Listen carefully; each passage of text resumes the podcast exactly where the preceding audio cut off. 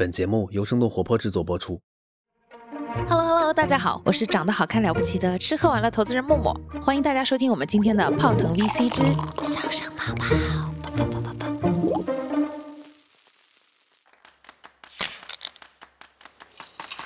泡腾 VC 有点东西，欢迎收听泡腾 VC，听身处一线的风险投资人带给你最前沿的 VC 趣闻和冒着泡泡的新鲜观点，让我们聊点冒泡的。泡腾 VC 有点东西。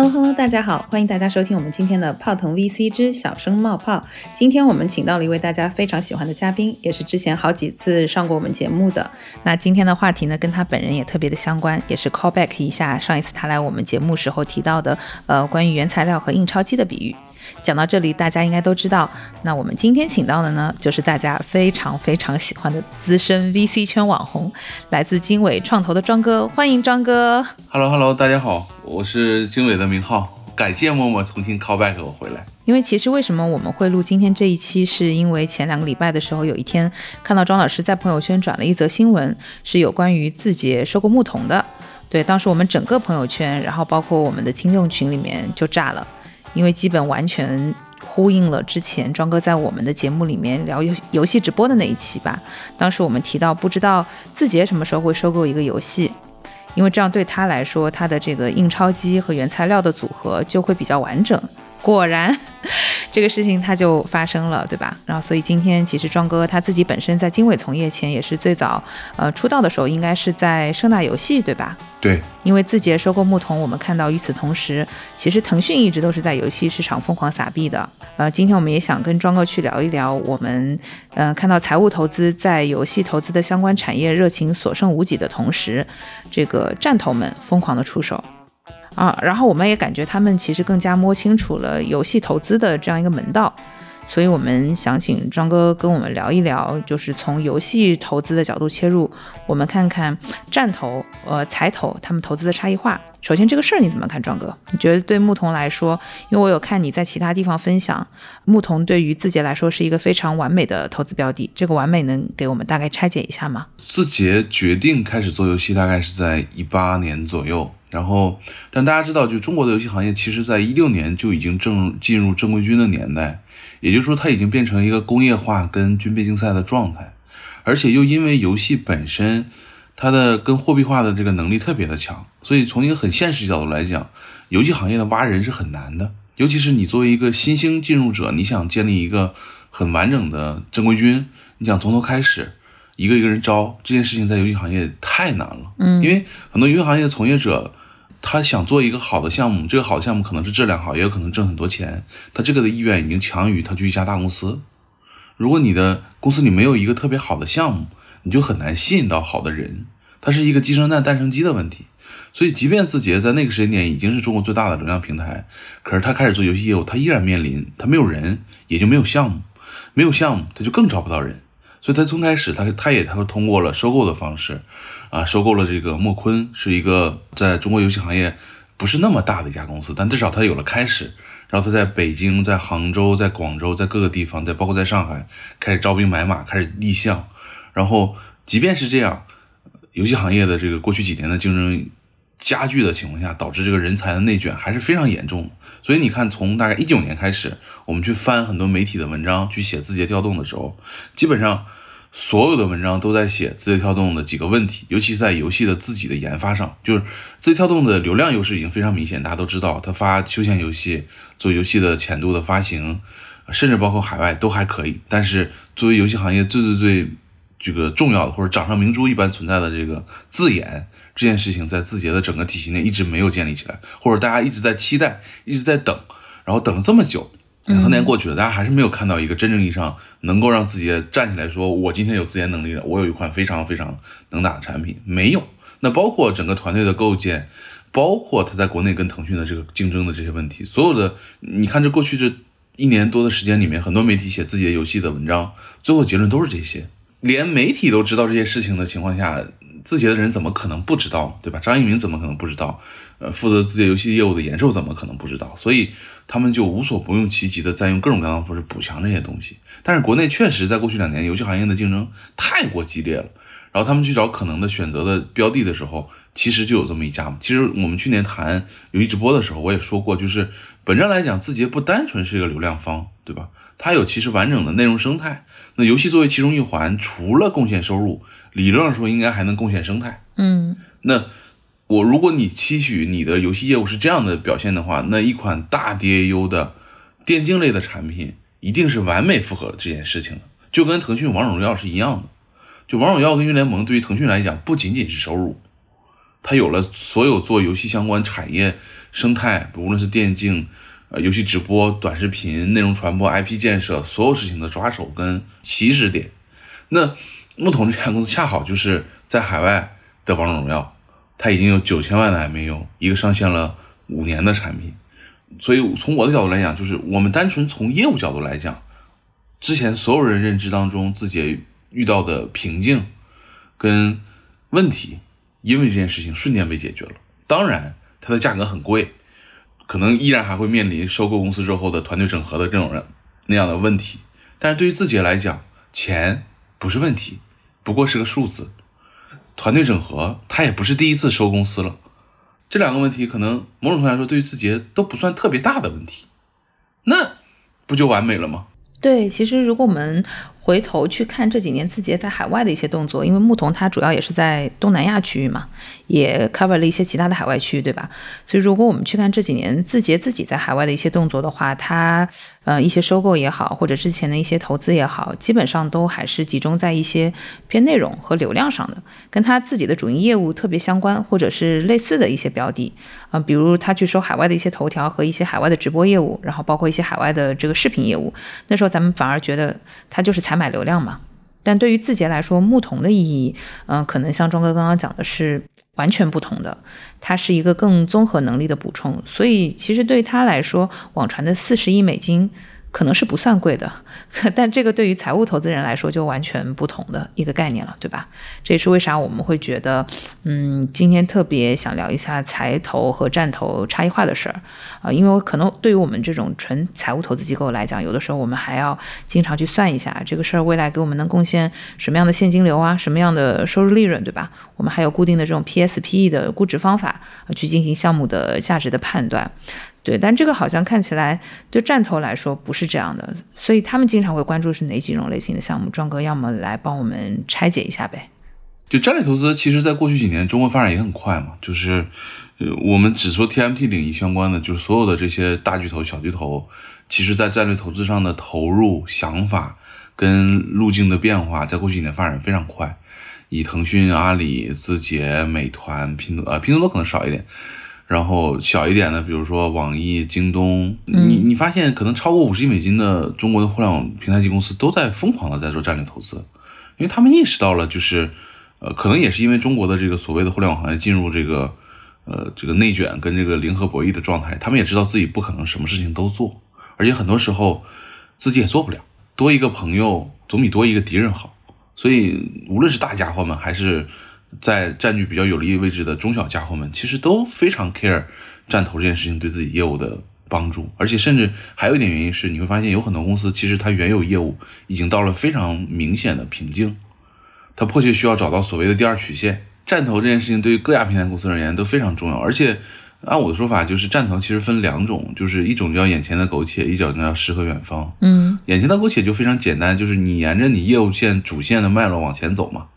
你一步会迈到的地方，那有些东西你可以自己做，但有些东西你发现可能投资或者合作的方式更快，就是眼前的苟且嘛。典型的，比如说为什么这么多平台级公司会投游戏，大部分意义是眼前的苟且，因为游戏可以贡献非常直接的收入。那诗和远方呢，就是未来，比如说三到五年之后，我们发展到什么阶段？那为了那个阶段达到那个目标，我们可能先储备一些，无论是技术也好，人也好，还是产品也好。所以基本上大家的逻辑是这样，而且对于战投而言。大家都有钱，对对吧？这些平台级公司哪家没有钱？就钱这个问题已经是一个不是问题的问题了，就是杠杆都有，甚至它可以放大杠杆，对吧？他今天募个资，对外募个什么产业基金，轻轻松松的事情，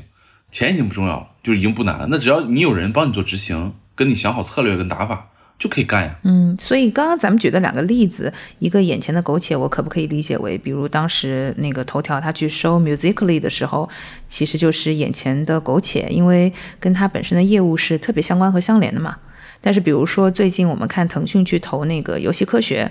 可能就是属于诗和远方。嗯，可以这么比，但是还是不太一样。就是他收呃字节收 music 类的，首先确实字字节当时的抖音业务在国内已经起的还不错了，就刚刚爆发的状态。然后 music 瞬间帮他弥补了海外跟新一个台阶的状态，而且帮他补了团队。腾讯投最近的游戏科学就是黑神话悟空那家公司，我觉得交个朋友吧。就是本来游戏科学的创始人就是老员工，腾讯的对老员工。按照这个大家的这个江湖传闻是负气出走，对吧？嗯，今时不同往日，对吧？大家没有必要跟中国最大的游戏公司，又是你的老东家，那么的赤裸裸的对抗，对吧？除非那边已经撕破脸，就包括又回到牧童这件事，牧童的团队也是腾讯的老团队，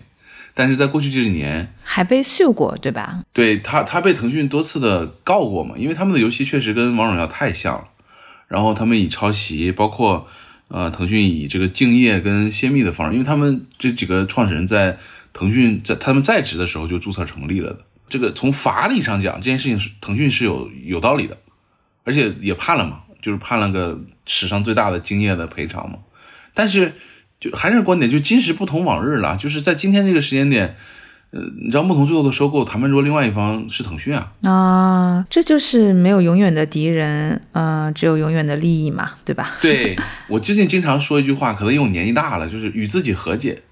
接受一些东西，就是没有必要硬刚。我觉得这个事情还是挺重要的。对这个事情，可能最早的时候，我们发现这个行业的集中和战投，或者是我们发现这个发行和研发啊，或者整个产业上的上下游一体化，嗯，比较早是出现在一些内容行业上的，比如说像什么影视，然后包括这个文学网文的这些东西。对，但现在看起来，游戏也是另外一个分支。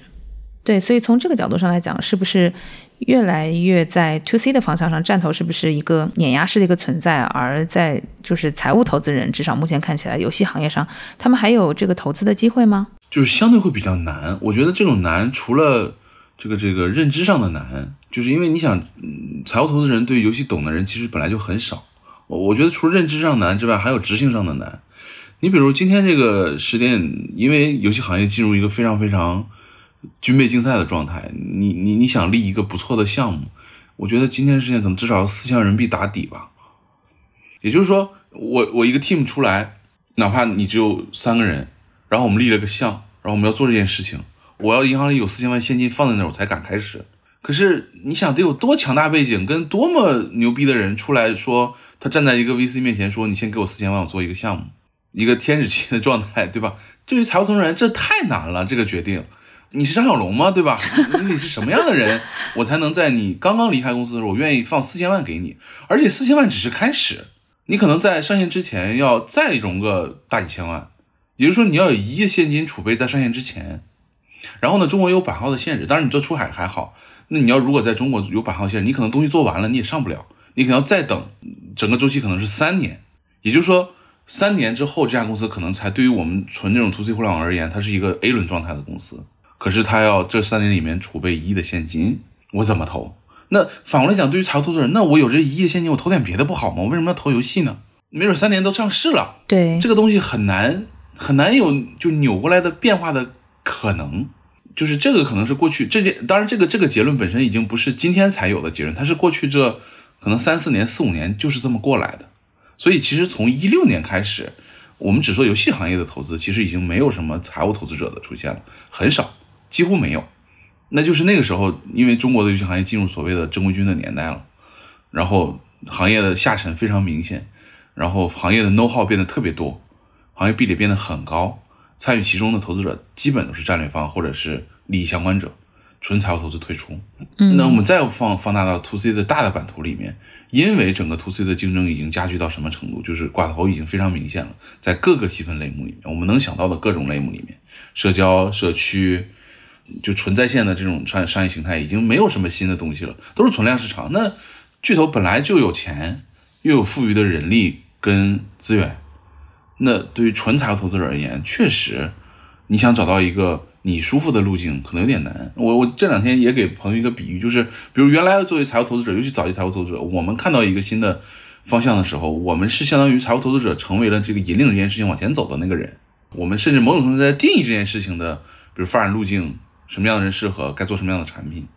但是今天我们可能只是喝汤的人，就是我们能参与一下已经很好了，已经是巨头爸爸们给面子了。对，所以这个变化还是挺明显的。而且因为现在举个例子，比如说现在的呃这些新的项目出来也好，或者是一些新的商业模式出来也好，它往往嗯也还是要依附在已经存在的这些大的互联网巨头的流量平台上去扶植它的整个生长的，对吧？所以这个事情它其实就会变得越来越难，因为他们确实手握印钞机，手握大笔的流量，呃，除非有新的界面出现。对，所以大家为什么就是回到另外，为什么年春节之后大家都要提 Metaverse？哇，我都快讲吐了。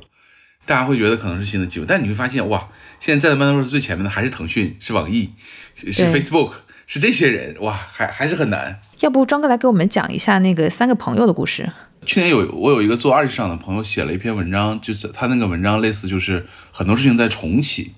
然后他他他关注教育，他关注在线社区，关注电商，关注很多事情，然后他在那个那个那条文章的最后就写了 recap，就重启这个词。我说别的行业我不太了解，我说至少从我个人的感官上来说，我觉得游戏行业的投资在重启。嗯，然后为什么会有这个感觉呢？就是去年大概十一月份的时候，我身边有三个朋友，这三个朋友彼此并不认识。但是他们呃，他们背景也不太相同，但是他们同时在一九年十一月份那个时间点做了类似的事情，就是他们做了游戏基金，然后每个人的切入角度都不同。比如我有一个朋友，原来是呃，他是天美最早的员工，就是那时候天美还没做王者荣耀，他们当时是负责海外游戏的代理跟发行的。然后他离开天美之后去做投资，做了几年投资之后，也看了很多行业跟方向，但最后发现游戏还是爱，所以。他跟一家这个你可以理解是一家做也是做出海游戏做的不错的公司成立了一个类似半战略的基金，就是基金还是一个财务独立的状态，但是可能比如一半的钱是这家出海的游戏巨头出的，然后他可能会定向的给这家公司提供供货，你可以就是供货。那同时又因为他是天美的背景，就他还留，比如他当年的小伙伴们如果留在腾讯里面，今天可能都是各个业务条线的比较重要的人。那他也会孵化一些项目，定向给天美或者给腾讯供货，这是他的打法。明白。然后我另外一个朋友原来是这个国内一家内容平台的，呃，不是最大的那几家，是稍微小一点规模内容平台，负责战略投资的，尤其游戏这条线的投资。他看到太多的公司跟太多的机会，但因为受限于他原来平台的体量跟偏好，他很多东西没有办法出手。那这个他会他意识到，这么多项目还是有错配的这个机会的。所以他出来募了一期基金，两亿人民币而已。他十一月份出来募的两亿人民币基金已经投完了，他的第二基金现在已经成立了。他第二基金大概已经六到七亿人民币了。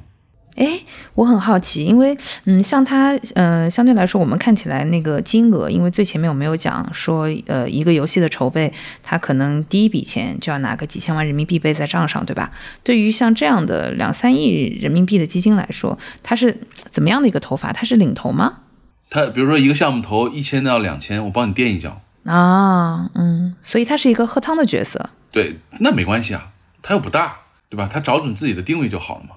所以他被认可了，你知道吧？就市场上，因为因为这么多机构，这么多这个战略方特别饥渴，可是大家并没有真的就是真正有能力做非常成体系、成规模、成打法的对外投资，还是需要人的呀。然后又还需要懂行，就这个几个条件，并不是所有人都具备的呀。而且你又不可能做到像他们那样，天天就跟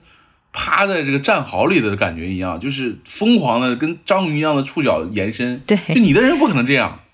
对吧？你事儿你你还要在内部画 PPT 呢，好吗？对吧？对。所以就是他存在是有价值的，所以很多人愿意给他钱，就哪怕帮买个朋友、交个朋友、当个触角就好，我也不要求什么绑定关系，供需关系决定的嘛。然后他现在第二期已经募完了，五个月不到。这对于很多咱们这个行业做基金的人来讲，我的天，这不可想象，对吧？人币募资这么难，然后你第一基金还没投完，第二基金已经募完了，羡慕哎。然后我的第三个朋友，他他更特殊一点，他是做他的，他现在他在的公司是做这个呃出海的这个 Facebook 跟 Google 广告代理的，他是中国最大的这个 Facebook 跟广告的代理商，所以他太知道，尤其是出海哪些公司，因为你哪些公司买量买的多，就代表你收入好嘛。或者哪些公司买量买的比较猛的，代表游戏收入比较好嘛？那他就知道这些事情嘛。同时他又很喜欢独立游戏，他是什么什么一个中国什么独立游戏行业的什么什么什么行业协会的秘书长，然后他就把这两个身份揉在一起，成立了一个类似生态基金。哦，他也投的不多，也就是帮帮这些小小团队垫一脚，那也没有问题啊。就是他这个杠杆发放效应也很明显，也有很多人找到他合作。就是这三个人彼此不认识，但是都在一九年十一月，不，二零年十一月份做了这件事情。然后你就会觉得，嗯，是不是有什么变化？还是这个市场出现了什么问题？你的很多之前的认知是不是要重新调一下？所以才有了，就我写了一个 PPT 叫《游戏投资重启》嘛，就是这个故事。这故事我觉得挺有意思的，因为他们三个虽然看起来是嗯背景上有一定的差异，然后呢拿的钱也有一定的差异，对吧？包括可能 cover 的这个市场也会有一定的差异，但本质上他们都做了一个有点像半战略，然后半行业战投的这样的一个财务投资机构的感觉。对不对？就它钱也带一些属性。现在感觉，如果是对于这种需要产业纵深的、需要一定资源整合能力的这个行业方向上来说的话，财务投资机构确实是感觉是 PK 不过战投的吧？对，另外一个角度不是，你看去年年底那个沈南鹏沈总接受《中国企业家》杂志的采访嘛，他不说今天那时间点的投资人是要有组局能力的嘛？就是那我们自己如果干不了，我们可以选择合作嘛，比如我们跟腾讯一起嘛。无论是一起投项目，甚至极端点，比如我们腾讯可能不 care，比如你找一个稍微小一点的巨头成立一个类似生态基金，对吧？你像陈星，其实之前一段时间找了那个声网做了个类似基金的事情，他就投一些出海也好、社交也好，就声音这个方向上的这些公司，我觉得挺好呀。就是声网本来就是自己的 portfolio，对吧？然后声网也上市了，赚到钱，对吧？大家也没有那么 care 这点钱的亏损，那就一起弄呗。对。是的，是的，而且最近我们发现很多原来那个业务出身的，我们想不到的人也开始做投资了。比如前段时间大家应该都有看到，薇娅跟李佳琦其实都在搞自己的基金嘛。本质上也是因为他们，呃，跟腾讯和字节投游戏的，我觉得是同一个逻辑。是的。就反正都是要的，嗯，对，好，超级羡慕。对，庄哥最近在喝一些什么方向的汤，也跟我们讲两句呗。到时候如果我们有什么好玩的项目，也可以直接找到你。就我讲的都是我，其实也是我个人遇到的这个现实的问题嘛。就是你作为纯的财务投资方，你又没有跟一些大的战略平台方有非常深度的绑定，那在这种情况下，你你在 to C 互联网领域的投资的选择，其实我觉得其实是蛮难，就空间非常的有限。今年春节，我本来以为 Metaverse 是不是共识？我觉得没，并没有那么多人认可这件事情。嗯，我只是个人觉得有很多东西的，无论是技术啊，包括产品，包括创业者，包括可能用户接受程度，到了一个差不多的节点，想看一看。结果春节一回来，我发现，我的天，已经变成共识了。对，大家都在讲。对，这这这一变成共识，这个这怎么投啊？我的天呐，这个所有人都在看差不多的案子，本来案子就不多，然后就疯抢。